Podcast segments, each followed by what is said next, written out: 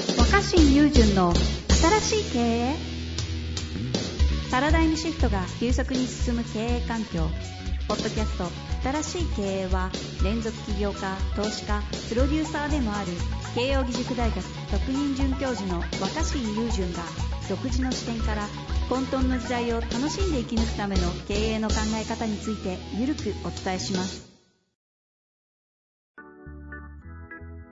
こんにちは、遠藤和樹です。若新友人の新しい経営。若新さんよろしくお願いします。はい、よろしくお願いします。最近新しい経営がなんかこう全部が繋がってきて個人的に非常に面白いんですけど、ありがとうございます。そんな中でですね、なんかいろんな多様な質問があるんですが、今日もまたうん。面白い質問がこれ、部下、上司の立場の30代の人ですね。30代とありますが、多分部下を持っている方だと思います。ということでいきますね。はい。えー今日の質問ですが、部下に怒りっぽいことで嫌われてしまったようです。怒りっぽい自分をどうにかしたいです。うん という、なんとも言えぬ、これ新しい経営関係あるのかって気もしますが。いやー、ねえ。あの、僕、仕事とか活動ではほとんど怒らないようにしてるんですよ。へえ、何面白い面白い。どういうことですか怒られるのって嫌じゃないですか。はいはい。僕、人に怒られるの本当嫌なんですよ。うんうだから僕も怒りたく、怒るの、怒られるの本当嫌だから。ん。 そんなに、そんなに 主張します。そんなに嫌なんだ。はい。うん、嫌なんですよ。で、はい。あの、 これこれ今回短くなっちゃいそうだな。大丈夫かな。あの、いやでも結論から言っちゃうと終わっちゃうからな。さすがにあれですね、テレビコメンテーターやってるだけあって、結論から言えちゃうんですね。いやいやいや、結論から言えない人間だったんだけど、結論から言えるように。本当ですよね。僕お会いした時って結論からは言わないんだよってずっと言ってたのに。ファンタジーって、ファンタジーだと思ってたからね、人生は。 物語であるべきだ。いや、でもね、あの、はい。あの、とにかく僕は怒られるの嫌だから、うん。怒らないようにしてて、いや、怒る時もあるよ、たまには。でもやっぱり怒怒り、怒りのコミュニケーションって疲れちゃうし、かなんか嫌じゃん。で、うん。うん。だからといって、じゃあ全然怒んなかったら、あの、その関係やっぱ盛り上がるかっていうと、うん。うん。いや、怒りっていうよりは、その、感情が衝突することが大事だと思うんですうん。うん。よ。うん、つまり、そう、怒りが大事なんじゃなくて、もう感情の衝突は大事だと思うんです。ほうほう。うん。だから感情が伝わることで相手も動いてくれたりするっていうか、なるほど。なんていうの小学校の時とか思い出してほしいんだけど、普段担任の先生ってそんなこう、めちゃめちゃ感情的ではないじゃん、普段は。そだってその、淡淡々としてるわけだけど、うん。うん。なんか言っても静かにしない奴がいたり、やっちゃいけないことが聞けない子がいたりすると、うん。先生が、あーってたまに怒るじゃん。うんうわ、。先生怒ったってなった時みんなこうち急に静かになるんだし、気まずくなるじゃん。あの時って、まあいい、怒ってるからだと思うんだけど、やっぱ一番は、その感情が爆発してるからだと思う。わかるその人の、人の感情を爆発したのを見た時って、僕らってこう、あって立ち止まっちゃうっていうか。まあ音楽とかアーティストの世界ってなんかまさにそんな感じですよね。うん。あ感るし情がふわっみたいな。うん感情が爆発した時って、その、その空間って急にこうみんな、た、真、真剣になるっていうか、ああ。思いませんうんうんうん。いや、そう思いますね。それ僕は気づいたんですよ。この、場の運営や場を盛り上げるために必要な、必要なものは、この、い怒りを使うことも多いんだけど、いろんな人がね。うん。わーって怒ることでみんな静まるし、注目するんだけど、でも怒りって、やる方も嫌だし、やられた方も嫌だし、なんかこう、傷跡を残すじゃん。うん。うん。変な傷跡。だから怒らずに、あの感情をどうやったら作れるのかって思ったんですよ。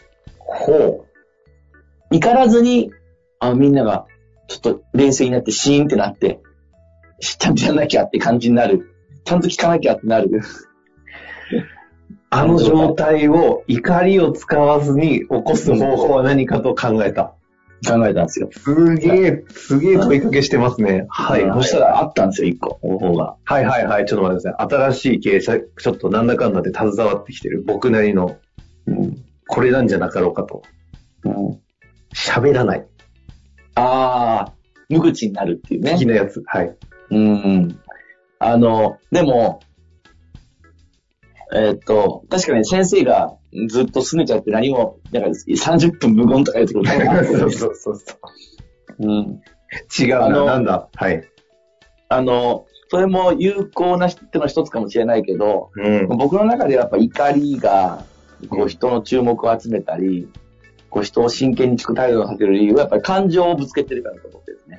うんだから、、感情がぶつからないとやっぱいけないと思ってて、やっうんぱその、いや、いや、感情をぶつけるって疲れるし、普段はそうじゃなくていいと思うんですよ。淡々としてやりとりで済んでればいいんだけど、そうじゃない時、新入社員だって若い子にどうしても真剣に聞いてほしい時とか、お客さんにも本気でこっちを向いてもらいたいときに感情をぶつけたり、でもそれ怒っちゃうと終わっちゃうと。でね、小学校の時の担任の先生が、うん。ね、まあたまにわーって怒るじゃん。うん。うん。で、怒った瞬間みんな急にちょっとキラキラしたやつも静まり返るじゃん。はいはいはい。怒り以外でもう一個だけ方法があったんですよ。ほうその状況があったんですよ。小学校にも起きてるんですかえー起きてるはい。それは、それは家でもそうなんですよ。家でもそうなんです。家でも普段お父さんお母さん怒るじゃん。うん。あの、お父さんお母さんが切れた瞬間に子供もちょっとシーンってなるじゃん。うんうん。その前に、あい、ちゃんとしなさい、ちゃんとしなさいって言ったら、キャッキャッキャッキャ言ってんのに、ちゃんとしなさいよってぶつける瞬間に、この瞬間あるでし ょはいはいはい。あれと同じ状況を別の方法で一個だけ起こす方法があるんですよ。えええーそれはね、先生が泣いた時なんですよ。ー。ああ。はあは担任あはあ。の先生は、ぶつけた時も静まり返るけど、あーはい担はい。任の先生が泣いた時も、先生が泣き出した瞬間、子供みんな静まるんですよ。あーなるほど。そうかも。そうだったかも。うん。で、自分の親が泣くことっていうのもそんな多くないかもしれないけど、うん。 子供ふざけてて、親が泣き始めてもふざけ続けてる子供たまにいない。そうですね。はいはい。でも、怒りの感情は、やっぱり恐怖も持つじゃん、同時に。うんうん。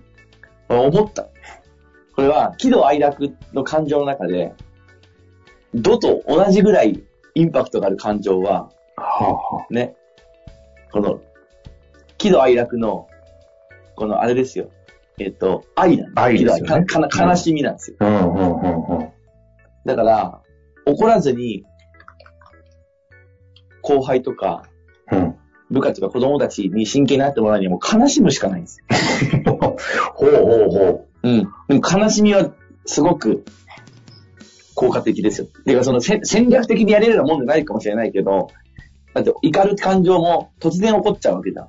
でも、俺自分なりに研究したんですけど、この怒りの感情と悲しみの感情、実は表裏一体で結構似てるんですよ、本当は。う。でも、も、悲しいってことを伝えるのはなんか自分が負けたみたいで恥ずかしいから、うんうん。怒りの方にしちゃうんじゃないかなと思って。よくなんか、一時間上と二時間上みたいな言い方しますもんね。うん。うおーってなって、なんだうおーって湧き上がってきて、怒るって結構自分がこう上からマウント取る行為だかうら、ん、やりうやん。すいんだけど、そのうおーって感情を、もうひどいよみたいな、ああ。下げるなって言いたいところを、マジひどいよみたいな。そんなことやちょっとね、俺若新さん似たようなことをしてるの見たことある気がするぞ。その、本当確かに。ひどいよって。ああ、なるほほんど。と悲しいみたいな。で、それで、まあ、まさにその泣くっていうことは簡単ではないと思うし、泣きたく泣けるもんじゃないから、うんうん。泣くまではやらなくていいけど、やっぱ部下に対しても、なんでできねえんだじゃなくて、本当に、本当辛いとか、本当に悲しいみたいな、もう顔を覆うぐらいの、おおだから、やべ、怒らせちゃったじゃなくて、やべ、悲しませちゃったの方がいい。しかも、いろんなところでそのことについて考えてきたんだけど、うんうん。怒られちゃうとちょっと恐怖の対象になり、うん。なんか、えー威圧的な感じになっちゃうんだけど、うん。悲しみだと、より自分に責任を感じるんですよ。いや、あの人悲しませちゃったね相手がね、ある種罪悪感の、なんか刻んじゃいそうですけど。そうそう、担任の先生が怒るとやべ怖ってなるけど、うん担任の先生泣くと、な泣いちゃった時って、マジちょっとやべえことしたかも、みたいな。あ あ、なるね。なりますね。なるほど。怒りが起こせる、あの空気感というか、あの状態を作るために悲しみを使う。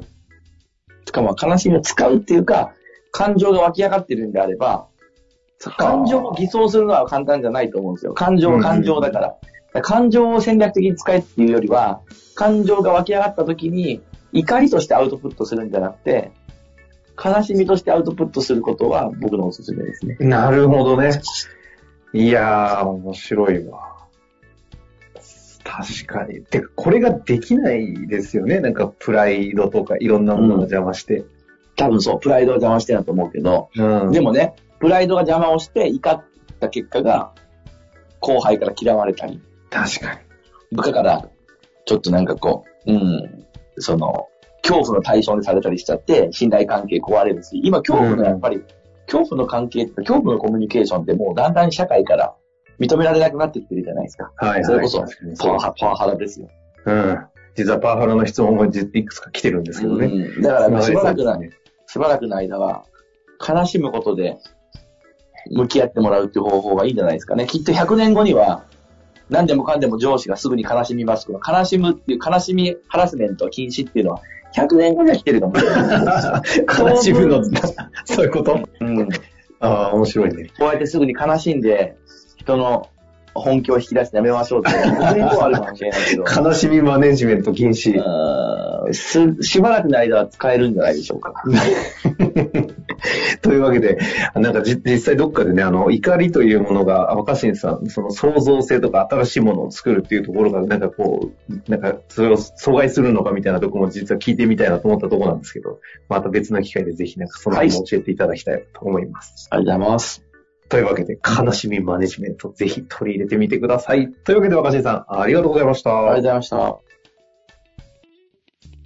本日の番組はいかがでしたか番組では若新雄純への質問を受け付けておりますウェブ検索で「若新雄純」と入力し検索結果に出てくるオフィシャルサイト「若新ワールド」にアクセスその中の「ポッドキャスト」のバナーから質問ホームにご入力ください